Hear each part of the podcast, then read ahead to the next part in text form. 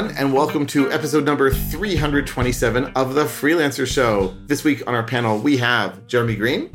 Hey, everybody. And Erik Dietrich. Hi, everyone. And I'm Reuven Lerner. And this week we have a special guest, Steve Pomerantz. Hey, Steve. Welcome to the show. Hey, guys. Thanks for having me. This episode is sponsored by Sentry.io. Recently, I came across a great tool for tracking and monitoring problems in my apps. Then I asked them if they wanted to sponsor the show and allow me to share my experience with you. Sentry provides a terrific interface for keeping track of what's going on with my app. It also tracks releases so I can tell if what I deployed makes things better or worse. They give you full stack traces and as much information as possible about the situation when the error occurred to help you track down the errors. Plus, one thing I love, you can customize the context provided by Sentry. So, if you're looking for specific information about the request, you can provide it. It automatically scrubs passwords and secure information, and you can customize the scrubbing as well. Finally, it has a user feedback system built in that you can use to get information from your users. Oh, and I also love that they support open source to the point where they actually open sourced Sentry if you want to self host it. Use the code devchat at sentry.io to get two months free on Sentry's small plan. That's code devchat at sentry.io. So, um, Steve, why, why don't you tell us about yourself and then we can reveal the reason you are on the show and why people will want to listen to you and to us? Sure. So myself and the reason are a little intertwined. So I'll try and be somewhat vague. Um, so I, you know, after escaping a career in in management consulting and film finance, I knew I wanted to build companies. I started. I went. I sort of did a poor man's business school thing, um, and consulted freelance for a bunch of startup clients to sort of to learn the ropes. Um, while I was doing that, I got stiffed a few times um, went looking for any good resource to help me figure out you know how to get paid what's a collection agency what kind of lawyer do i need should i be looking for those things? And there's no yelp for that there's no good structure there's no good structured site to find anything um, related to it. And if you google you know how do i get paid? I'm a freelancer there's not much that comes up. you find some collection agency websites that look like uh, a lawyer's website from 2003, um, and you have no idea how to figure out who's good. So maybe I'll stop there. And I built something for that. so right, so so you basically, and is is it just you, or do you have people working for you as well? It's just it's just me. This was a, a side project for about four years, and about eight months ago, I made it my full time thing. And does it have a, a brand name or something, or is it just like call Steve the collections guy? Great question. It's Freelance Collection. So freelancecollection.com is the site. So let's start off with someone has done a project and they've billed for it and they've not been paid. Um, we all know like those people are not alone. This happens a lot. Yeah. Um, been there, done that. Yeah, yeah. I mean, I think all of us uh, have have felt that. Like, and I remember when I first started my business, my my first accountant even said to me, if I like had all the money people had owed me over the years while I was making a mistake with my business, boy oh boy, would I be wealthy now. so like, this is like uh, growing pains for everyone. But what? I mean, aside from calling you, what's like the first thing that people should do when this happens? Like, should they immediately call their lawyer? Should they call the phone and yell? Should they be nice? Like, what yeah. are some good strategies for dealing with this? So the fir- the very first thing you should do is know that know that you're not alone. Like you said, a lot of people get stiffed. Most people get stiffed. So the statistic is over 70% of freelancers in the US have dealt with non-payment at one point or another in their career. Um, to the tune of over it's over five or six thousand dollars on average. Um, so you're not alone, and you want to check in with yourself and just steady yourself because what you don't want to do is start to start to be emotional and flame your client either on social media or to their face um, and ruin what could be a relationship worth pursuing or back yourself into a corner for the options that you'll have down the road. So it's and and really you want to pay attention to your mental health and not mental health but your your well-being through this whole thing because it really can drain on you this is one of the most one of the most excruciating parts of being a freelancer. Um, so before you do anything, you, you kind of just need to check in with yourself. Um, once you've done that, there are a couple different, there, are a few different phases of trying to get paid. Um, first, you want to you want to do the gentle touch. You want to just kind of be persistent. Let your client know they owe you money um, if they don't already, and maybe be a little more persistent uh, than than your nature would tell you to be. Um, so you know, get on the phone. The phone is a great tool, um, and and you'd be amazed how often people come to me and I'm like, well, did you call your client? And they're like, no, I just we we communicate by Skype or by text or by email. So you want to make sure you you know put the pressure on and keep it on. So if your client you know if your client goes 10 days over, um, don't don't go nuts yet. You know, check in with them. Um, do it on a regular basis. Maybe not every day at first, but certainly every week, maybe every three days something like that. I often I resort to a lot of um, trite sayings, and one of them is the squeaky wheel gets the grease. You want to be the squeaky wheel, so your client just gets tired of you annoying them for payment and pays you. A lot of the time, that's enough.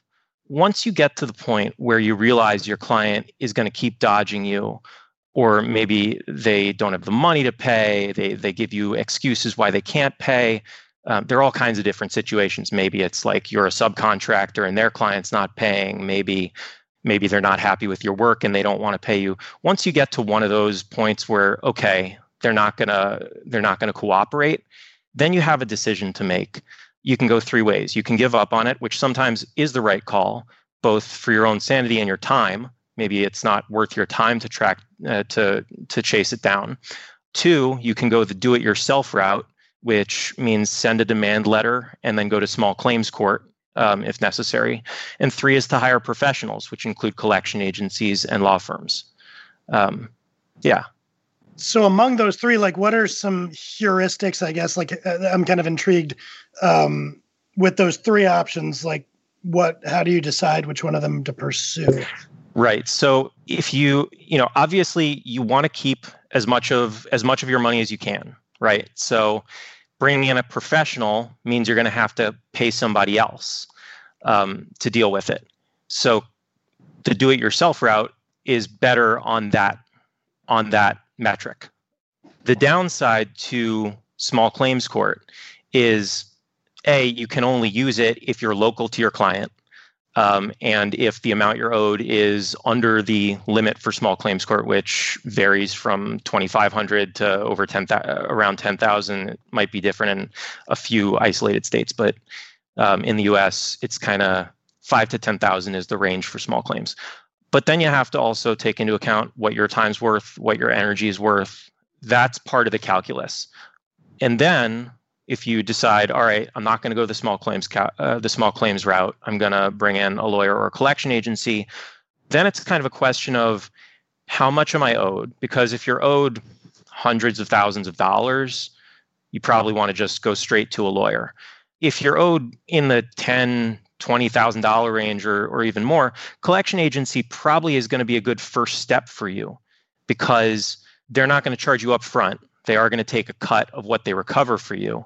Whereas with a lawyer, when they bring a lawsuit for you, they're most collection lawyers will chart will work on a contingency fee, but they're going to require you to put some money into an account to fund um, filing in court and serving papers to your client. Um, and you know you don't want to throw good money after bad, so better to let a collection agency take a crack at it. Usually. I mean, sometimes you're just dealing with a client that you know is not going to respond to a collection agency because a collection agency, what they do, they get your client on the phone, they see if they'll play ball, they start they start very nice. They're like, "Hey, we know we had an issue with with getting your uh, with getting your your consultant paid. We want to clean we want to clean that up. Um, how can we work together to make that happen?" And you know they'll they're expert negotiators. They know the right buttons to push but sometimes you know there aren't buttons that you can push. Somebody will just say you're going to have to sue me. And when that happens you escalate it to legal collections. Hmm. how often does that happen in your experience? Does the you're going to have to sue me line come out? Yeah. Or um, something along, or, or that being just so, uh, um, you know, th- th- them not responding that after however many dozens of calls and trying to negotiate, uh, they're just not willing to to do anything. there are so many different flavors to this. I'm trying to figure out how to answer your question. If you looked at it across my whole, you know, across all the cases we handle, it's probably about a quarter of them are just an obstinate client that is not going to cooperate. And maybe another quarter are just dead broke and, you know, another another trite aphorism, you, you can't get water from a stone. So, you know, if there's no money there, there's no money there and it's no longer worth pursuing. The other 50%, usually there's some some negotiation that can occur. Yeah, I mean, I had something uh, just about, I guess, a year and a half ago. Well, two years ago, I did some work for a client where this American company was looking to buy an Israeli company, and I came in and I did like one of most my most fantastic value-based pricing things ever. I charged them like a ton of money to come in and take a look, and they paid me, and everyone was happy. And then they asked me to come in and just like you know help the programmers at this recently acquired company to do some Git Git stuff with a version control. And I came in, I helped them out, and I said, okay, I want to be paid. And they're like, oh yeah, yeah, well we'll pay you. And then it got lost in my shuffle, got lost in their yep. shuffle. And a few months later, uh, when I checked it with them about it, oh well, I don't know. Fast forward to literally last month, and I spoke to the investor. He said, Boy, did we lose our shirts in that acquisition. You might be able to get something, but like we sold the company. And now, thankfully, thankfully, it really wasn't that much time. But already what you're saying about follow up, persistent, and, and don't let it drag out so long. I, I, I could have at least uh, um, you know reduce my agitation level by knowing what was going on if I'd pursued it way, way earlier. Yeah, being proactive is so important. Time is so important. In the collections world, um, the the kind of rule of thumb is every month you let an account receivable go overdue, it loses 15% of its value. So wow. Yeah. Um, after eh, you know after uh, two months you're going to requ- recover about over 80% um, six months it goes down to around 50% after a year you're at like 23% and and one thing that's worth mentioning here is you know if you are in an ongoing relationship with this client where they are expecting additional work, stopping work until you get paid is a really good lever and a good way to protect yourself so that you don't end up even further in the hole. Yeah, if someone hasn't paid you, don't keep working for them. Yeah. Even if like, and I definitely had this a few times. They're like, oh, but we'll just finish this thing, and then it'll be great, and we'll have money, and we'll pay you. And it's like, uh, I don't think so. Yeah how, how often have your clients actually then gone to court? Like of that, and I realize this is a very, very rough number, but like of that roughly 25% of the people you've dealt with where either the client says, go ahead and sue me, or effectively says that by not responding, how often are those lawsuits actually successful? And how often do, are they successful fast enough that it makes a difference? So it's very rare that we'll even pursue a lawsuit when somebody says, sue me. Reason being, our process at that point is we send it to a lawyer. The lawyer will evaluate it and say, all right, this is worth pursuing or it's not. A lot of them aren't worth pursuing because the either they don't think the the debtor is going to have the money to pay or they'll do a background check on the debtor and see that they're a professional deadbeat and they owe a ton of people money and have many liens against them. So if you get a verdict against them, that's a piece of paper that says they owe you money. You then still have to get them to pay you the money. So it's it's pretty rare that we end up going through the whole chain. I mean, we do we do sue, but that's a decision that once the collection's unsuccessful, we then talk to the lawyer, go back to our client, make sure everyone's on board, and and it's a subset of those that we actually that we actually run through the whole procedure. So it sounds like almost invariably prevention is the best medicine here. Absolutely. Probably invariably. So, like, uh, I'm curious as I listen to this, are there certain profiles of company that are more risky than others? Or are there certain like heuristics that you would advise people listening to, to look for in a prospective client uh, when it comes to this sort of thing? Oh, yeah. Um, there are a ton of red flags that a lot of them are common sense, like, you know, live by the Google rule Google your clients before you do work for them. If they don't have an online presence, find out why. If there's if they if there's nothing about them, ask them for references and tell them, you know, hey, I'm trying to find anything about you online. Um, don't see anything. Is there someone that you've worked with before who I could talk to? If they can't give you a straight answer to questions, that's a red flag Now, I'm sure there are a lot of best practices that you guys have talked about on the show a lot, but you know, if they don't want to pay you anything up front, that's a big red flag. If they resist that when you ask, um, and that obviously should be should be standard operating procedure. Um, same with you know have a contract if they don't want to sign a contract. That actually was, you know, I told you I got stiffed a couple times. That was one of my stories that got me into this business. Um, I was doing some work for for this. I won't go into too many. I won't say any personally identify identifiable information, but I, you know, was going to do some work for this guy, and I said, "All right, well, send me the contract and we'll get going." And he says, "No, I don't. I don't like to use contracts." So I get a call from him. This is a really important guy. I'm like 25 at the time, and so I'm pretty scared of this dude. And he calls me. He's like, "Hey, Steve Pomerantz, you trying to pull a job on me?"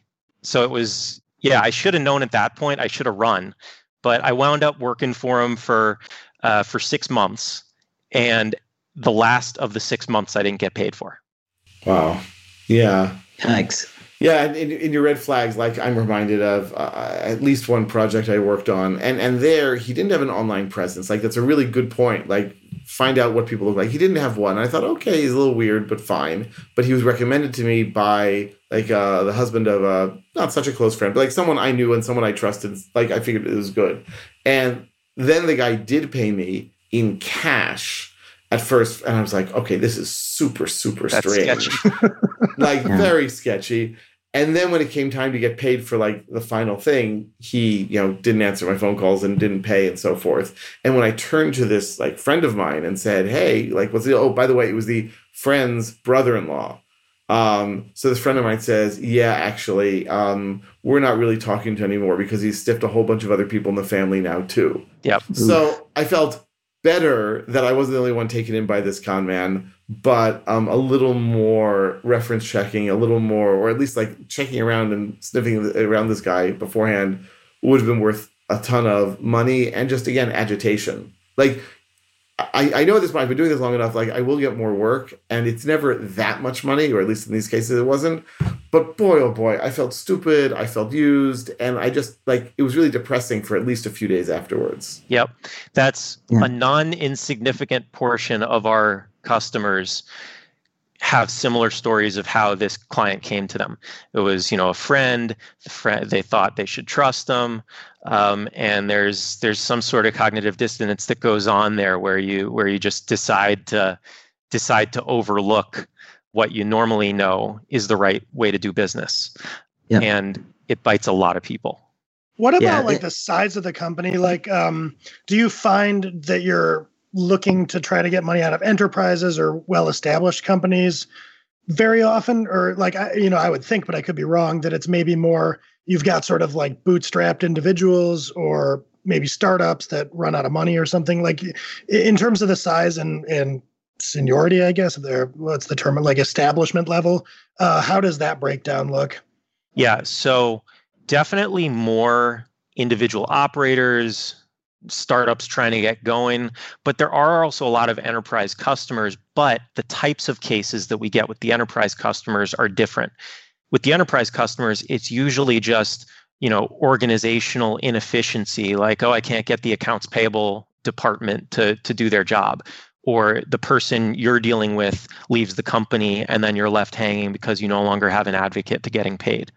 But yeah, certainly when it's a startup, a very fair question is how much money do you have in the bank or what's your runway? They shouldn't be, you know, maybe they don't want to tell you how much they have in the bank, but if they don't want to tell you what their financial runway is, um, and you know, look up who their investors are if they're if they're a funded startup. If they're a non-funded startup, be very suspicious and maybe even make it your policy to um, get paid up front or have them put the money in escrow. Makes Yeah. sense. like we talk quite a bit on the show about the possibility of getting paid up front based on your experience like i'm, I'm guessing this is a, a very good policy to aim for because it just solves this problem completely yeah Yes. Yeah, 0% of the people who come to me got paid up front.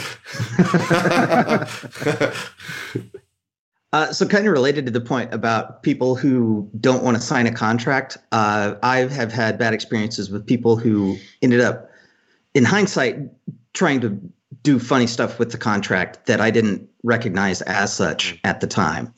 Um, and this usually takes the form of, well, what, what happened to me was they had basically written the contract to the best case scenario where you know it was a development project and they had said here's the current state of the code and you know we've got these features that are mostly developed but our developer left and we just need them finished uh, and they resisted paying for a code review. They said no we're not going to pay for a code review because that doesn't deliver any value. Right. but just just trust us that this is the state of the code and we need to get it from here to there.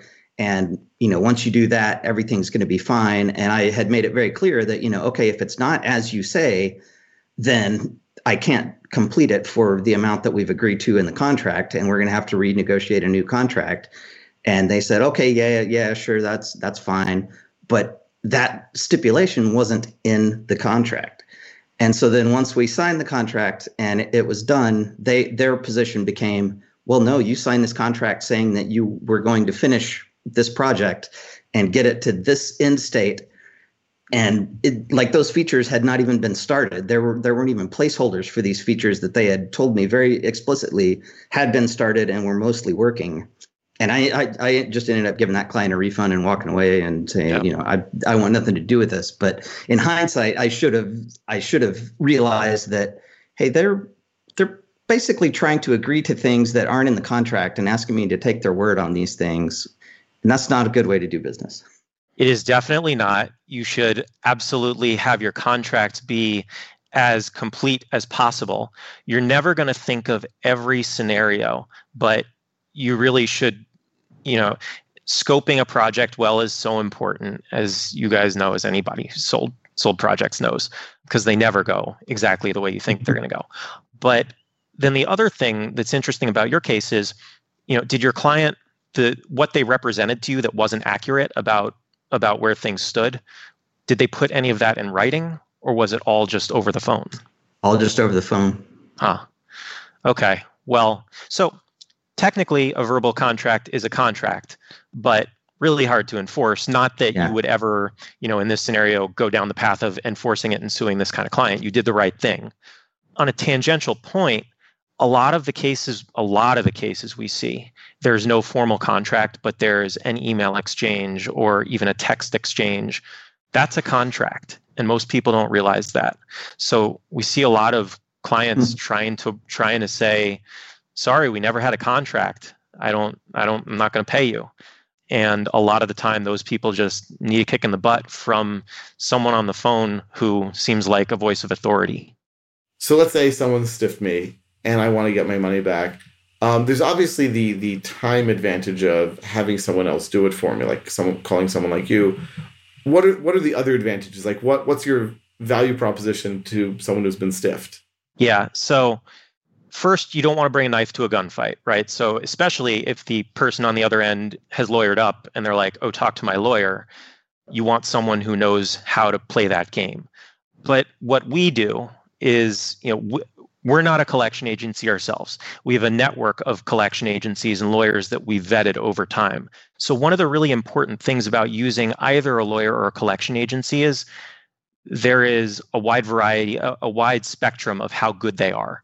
You know, there are a lot of collection agencies out there who will quote you a lower rate or will or maybe not, maybe they'll charge as much as the other guys, but you'll have no way of figuring out if they're going to do their job. So earlier on in this business, I dealt with some collection agencies that would take the case, they would call up the cl- the the client once, and if the client didn't want to play ball, they'd walk away and they'd be like, "All right, well, we tried."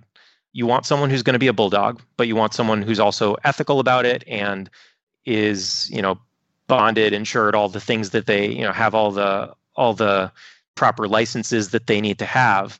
As a, as a freelancer developer, you're not going to know the right questions to ask. You're not going to be able to vet people well enough.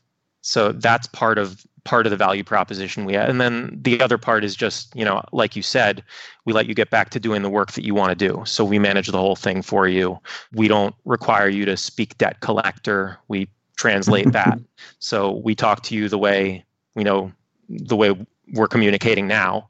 Um, and don't throw a lot of jargon at you um, and just make it as as pleasant as possible, even though it's a pretty unpleasant thing. So, do you offer anything that's preventative, I guess, um, or is it all remediation? Yeah. So, the service that that we provide is you've already got this problem. There are a lot of a lot of other companies out there that do the things we've talked about. So escrow services, contracts, ways to vet your client. Um, when I started this business, I went looking on, you know, if you if you go and go on Reddit or Quora and look at chains that that are related to non-payment, people are looking for, okay, I got stiffed. What do I do now? But the advice that everyone gives them is, well, you should have done this before. so I, I didn't yeah. want to do the Monday morning quarterback business. There's a place for that, and you should absolutely avail yourself of those resources. But I wanted to do this niche that nobody was nobody was covering, and that you know, I it was important to me because I was in this position, and it it sucks. So one common pattern I've seen of people getting stiffed is when a freelancer is doing subcontract work or yep. even sub subcontract work. In those cases, do you have advice for how and when or if to go around that man in the middle and talk to the original subcontractor or even the original client in order to try to put pressure on that guy in the middle that is kind of screwing people over? Yeah, and the same advice I'm about to give also applies to situations with big corporate clients where where there's um, not mm-hmm. good communication. The advice is give your direct client the heads up, the opportunity to make it right, um, and if they don't, you've given them fair warning. Go above them. Go to their boss. Go to their investor. Go to their their client. Go to whoever you need to. So um, you make it clear to them that you are intending to go around them if they don't handle it themselves. Yeah, and you know, with with every communication you have with your client around non-payment, always start as as sweet as possible, and and get you know level up from there as you need to. So start by saying, "Hey, I really want to get this squared away. I know you're waiting for payment from your client, but you know when you hired me to, as your subcontractor, we didn't say it was going to say my payment was going to be contingent on you being paid. I didn't price in that risk, um, and you know, uh, start with start with being very nice and giving them good reasoning. And if they resist it, say, all right, well, look, I need to do what's right for me. I got to pay my bills. Um, so I'm going to go above, above your head. And if that doesn't work, then I might reach out to to freelance collection or to you know collection professionals. Mm-hmm. So I'm curious, do you, uh, you know, for anybody out there listening who has written something off or, or is suffering through this, do you have any like particularly interesting horror stories that might make them feel a little better about their situation? well, I have horror stories. I don't know if my horror stories are going to make you feel better about your situation, but I can at least tell you that that you're in you're in plenty of company. I've seen so many I mean just the gall of so many people that you know in in normal life you just don't encounter people who just have no shame. But in my business i see them all the time. So um, we get cases in where there are high profile people who are known for being really nice magnanimous people who we find out are serial deadbeats people who who project on social media like the, their whole luxury lifestyle their brands are even about luxury and they go on and stiff stiff all their contractors. There's some fun stories especially when it comes to to tracking down uh, deadbeats when when they're not paying. So when you sue somebody you got to serve them with uh, the service of process. And so these service agents um, will find really creative ways to track people down. There's an amazing video on YouTube with the rapper Tyga, where he was he owed some money. A collection agency we work with needed to track him down and and serve him papers. So they had the service agent show up at a shoe signing where he was signing shoes. The guy buys a couple boxes of shoes. and he's waiting in line. He gets the shoes signed. He he peels off the top sheet um, and and serves the guy all on camera. TMZ. You can find this on TMZ. um, and and then he poses for a picture with like like throwing a peace sign with with the guy.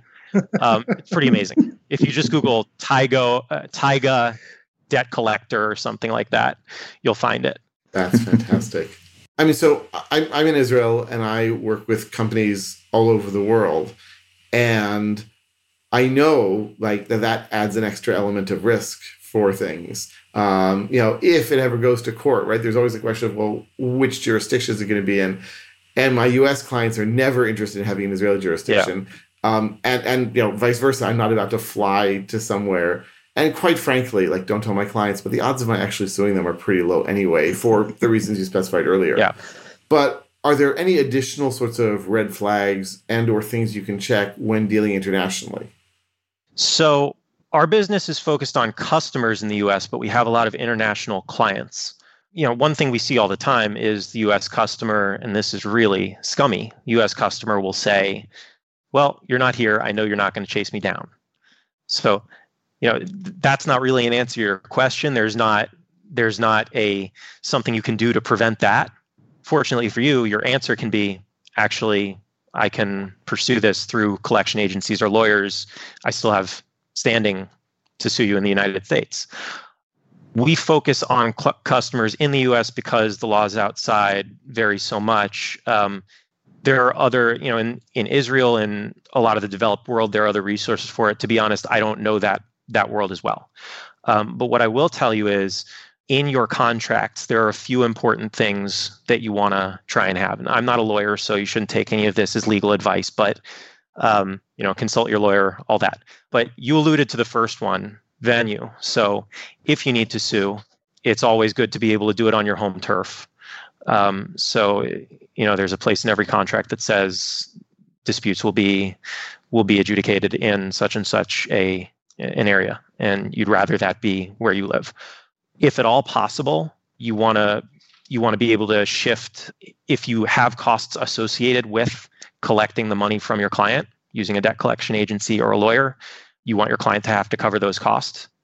And and this a lot of clients won't do but you should at least try to get a personal guarantee which means if you're doing work for their business especially in the case of like a solopreneur client who's got you know a little startup company if they fail to pay to pay you you want to be able to go after the client personally.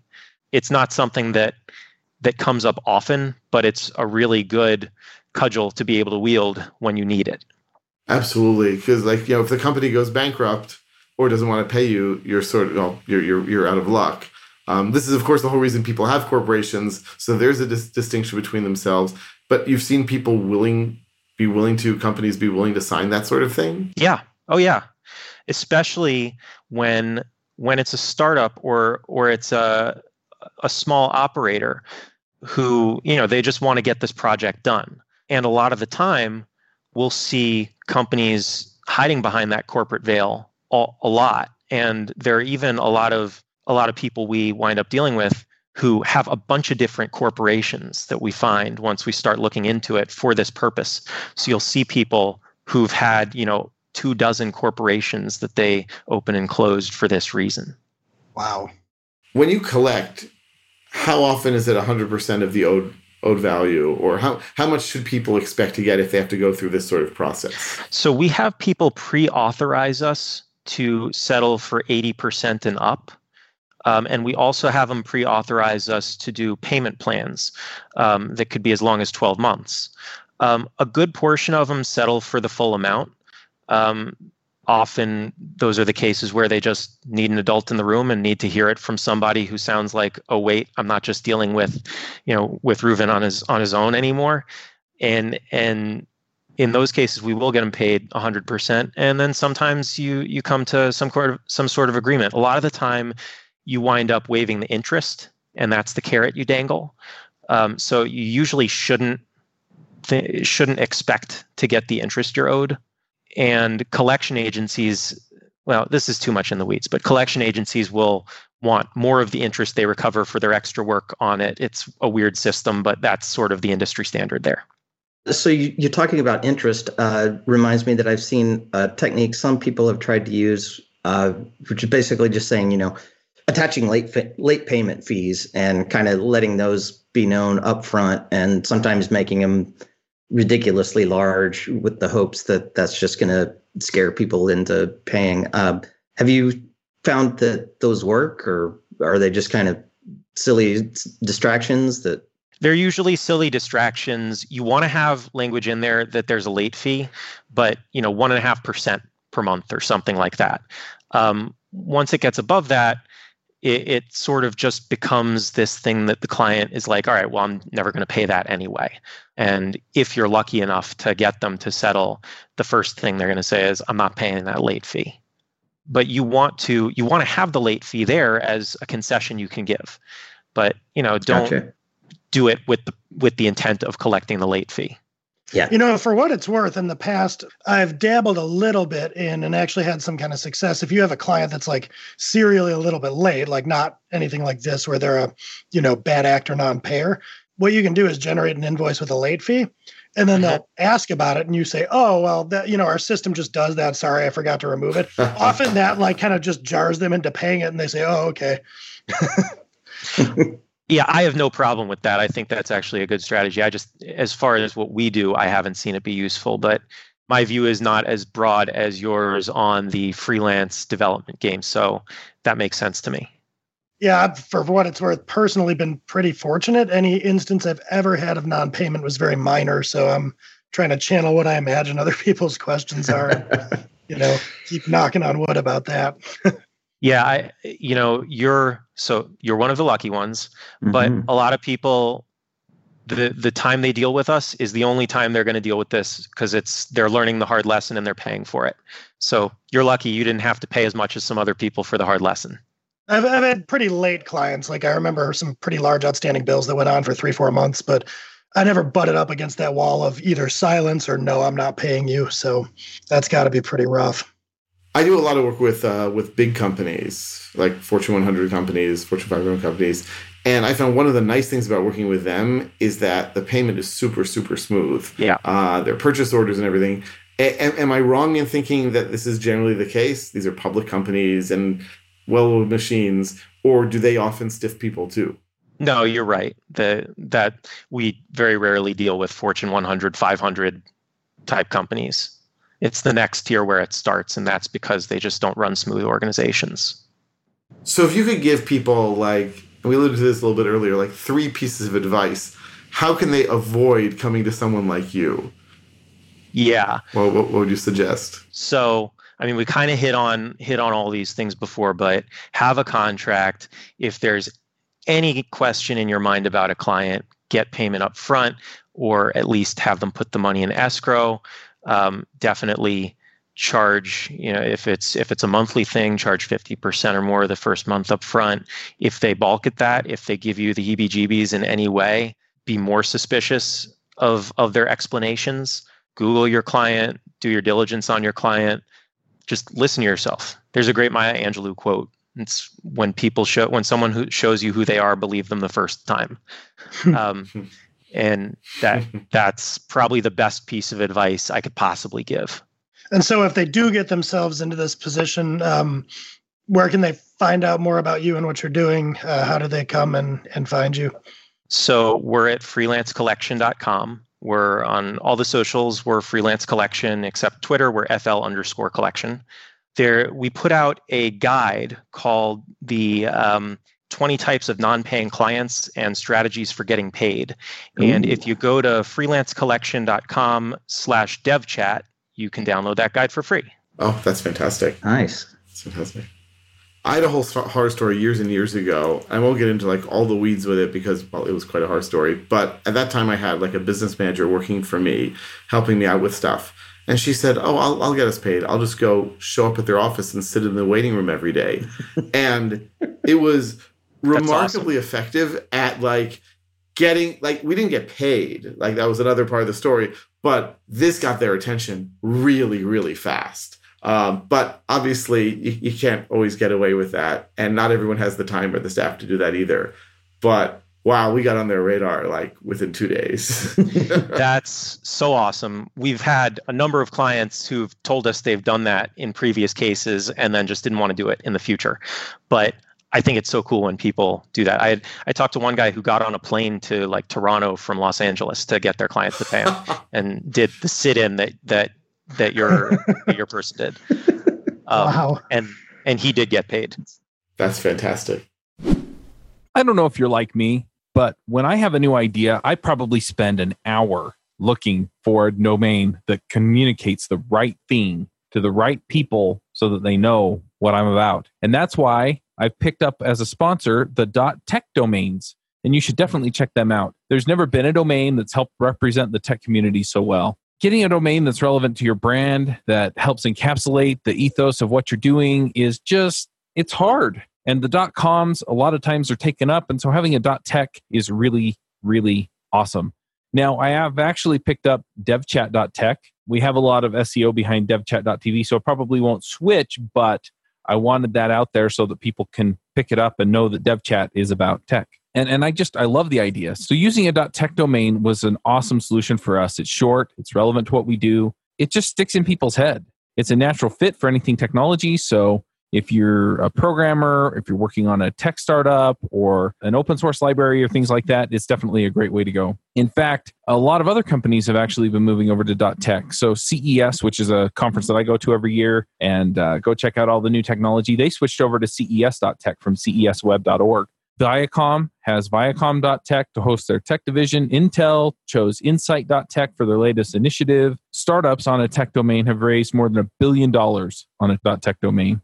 So if you want your own .tech domain, go to go.tech slash freelancer and use the coupon code freelancer.tech and get a one-year tech domain at $9.99 and a five-year .tech domain at $49.99. Now, if you use this coupon code to get a .tech domain, tweet at me at cmaxw and let me know what .tech domain you got so that I can shout it out on Twitter. I'd really love to see what you're doing with this, and I think it's just a great product. So go check it out at go.tech slash freelancer and get this deal today. Any more questions? Any more comments anyone have before we head off into picks? All right. So, uh, Jeremy, what you got for us this week? Uh, yeah, so I'm going to mention one that I've mentioned before uh, How to Fight a Hydra by Josh Kaufman. Uh, it's a really short little read. Uh, once you actually sit, once I actually sat down and read it in earnest, it maybe took 30 minutes, 40 minutes. Uh, and it basically is a parable about fighting a Hydra um, and the preparation required to do that uh, as a metaphor for entrepreneurship and pointing out that even the biggest projects that you want to tackle are tackleable if you break them down and figure out what you need to do and figure out what preparation needs to go in in advance to make it possible to take down that project when you get to it. Uh, it's really short read, just kind of a inspiring metaphor for business, uh, and I, I, really enjoyed it. I recommend it a lot, uh, and that's all I got this week. Excellent, Erik. What about you? Uh, so first up, um, if you've never been to it, uh, there's this site dev.to, short and sweet and I hadn't done much with it before, but I went on there and syndicated an old post for my blog just to kind of see what the community was about. And from what I can tell so far, it's a kind of like very supportive uh, software development community where you know I got a, like a lot of nice likes and feedback on this one post, some followers, and there's a lot of like good kind of uplifting discussion. In some ways, if you you know if you're on some site that's like Reddit where you get the good and the bad, and it can get pretty nasty at times. this is kind of the opposite of that. I think they have some pretty strong community guidelines around not being negative and whatnot. So, you know, it might be a good place to go put some content. I've enjoyed it in the little bit I've interacted with it. Um, and so then the other thing is I'll uh, I've been picking this a few different times, but I will include a link if you are interested in a side hustle writing technical blog posts for pay. Uh, you can work with uh, with me at uh, my agency, which is Hit Subscribe. So I'll include a link to that as well. Excellent, uh, Steve. What sorts of picks uh, did you bring with you? So you may have mentioned some of these in the past, but on the subject we've been talking about of how you can prevent this issue. Hello Bonsai and AND.CO are both good uh, platforms to use that have contracts already written that you can that you can uh, uh, use their contract. Um, of course, you still need to write out the scope of what you're doing, but those are both great resources. By the way, I'm not getting paid for you know I don't have referral relationships with any of these companies. I just I just think they make good good products that you can use. The other is if you already have a contract that you want reviewed, Lawgood, it's lawgood.io, is an AI based legal review platform that'll review your contracts and tell you where they're weak and where they're strong and, and suggest improvements. Um, so I really love that one. Wow, that sounds really cool. Even if I don't need it, like just sort of run through previous contracts and uh, see what it has to say about them. Yeah, totally. That's Very really cool. interesting. Yeah, it's worth looking at. Wow. So I've got one pick this week. Uh, so I started. I'm sure you've all heard of uh, the podcast uh, radio show This American Life. I hadn't listened to it in a while, so I fired it up uh, earlier. I guess it was a few days ago, and they had an ad for this other podcast and called Mission to Zyxx. And I was like, oh, this other one sounds interesting. I never got back to the original This American Life episode. This is it is an improv comedy group doing a science fiction story where they basically improv for like 90 minutes, an hour and a half of time, and then they cut it out so it's like the best half hour. And it's this ridiculously, hysterically funny story. Um, and they they just started season three. I am like I don't know binge listening for lack of a better term. Their first two um, seasons, it's one of those things where like people who see me on the street as I'm listening to it must think that I'm completely crazy because I'm just laughing out loud so hard as I'm like listening to my earphones. So I definitely, definitely recommend it. Mission to Zyxx. That is of course spelled. It's mission to Zyxx. Z Y X X dot space. Um, and and as if the show weren't good enough, they also have ads, and the ads are part of the story in all sorts of weird, funny ways. So um, don't don't not that you really have an easy way to do it, but don't like forward through the ads because they're super worthwhile too. All right.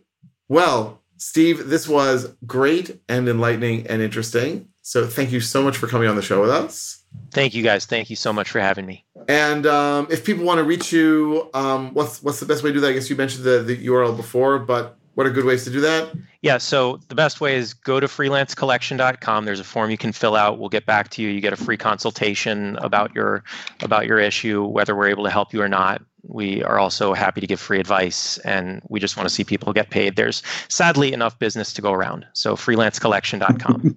And, and I assume that your clients do pay you. You yeah, don't get we, stiff so often. we take we take a cut. So we encourage everybody to think of us as the very last resort. Um, you know, go through those other steps we talked about before you come to us. But if you want to give it to a professional to deal with, we think we're the best solution out there. Fantastic, fantastic. Thanks again. Thanks to our panel, and thanks to you for listening. And we'll be back next week on the Freelancer Show. Bandwidth for this segment is provided by CacheFly, the world's fastest CDN. Deliver your content fast with CacheFly. Visit C A C H E F L Y dot com to learn more.